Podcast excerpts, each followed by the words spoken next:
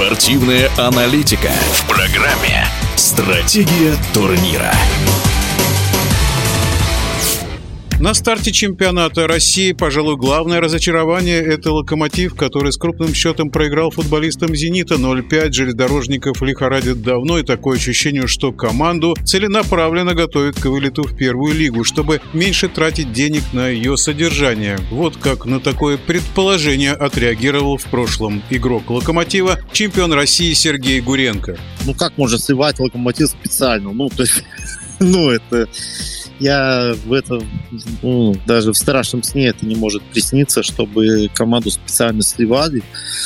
Я думаю, что просто, скорее всего, неправильный менеджмент клуба, и клуб идет не в том направлении. Вопрос, кто руководит процессом. То есть э, лицензия, она не дает тебе больше мозгов, не дает тебе больше полномочий или еще что-то.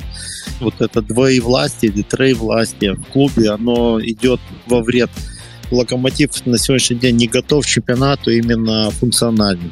То есть «Зенит» лучше был по движению. Более быстрый, более мобильный, причем во всех линиях. «Локомотив» не смог противопоставить ничего в этом плане. Самая большая проблема.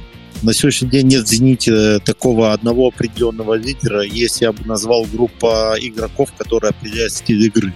Это бразильцы которые очень хорошо взаимодействуют, чувствуют друг друга, которые быстро работают с мячом, но в каждом матче «Зенит» имел все равно проблемы в обороне но «Зенит» сегодня именно силен атакой. Мнение трехкратного обладателя Кубка России, обладателя Кубка Италии, обладателя Кубка Испании, ныне тренера Сергея Гуренко, тем временем «Локомотив» в российской премьер-лиге под руководством немецких тренеров пока идет без побед в турнире.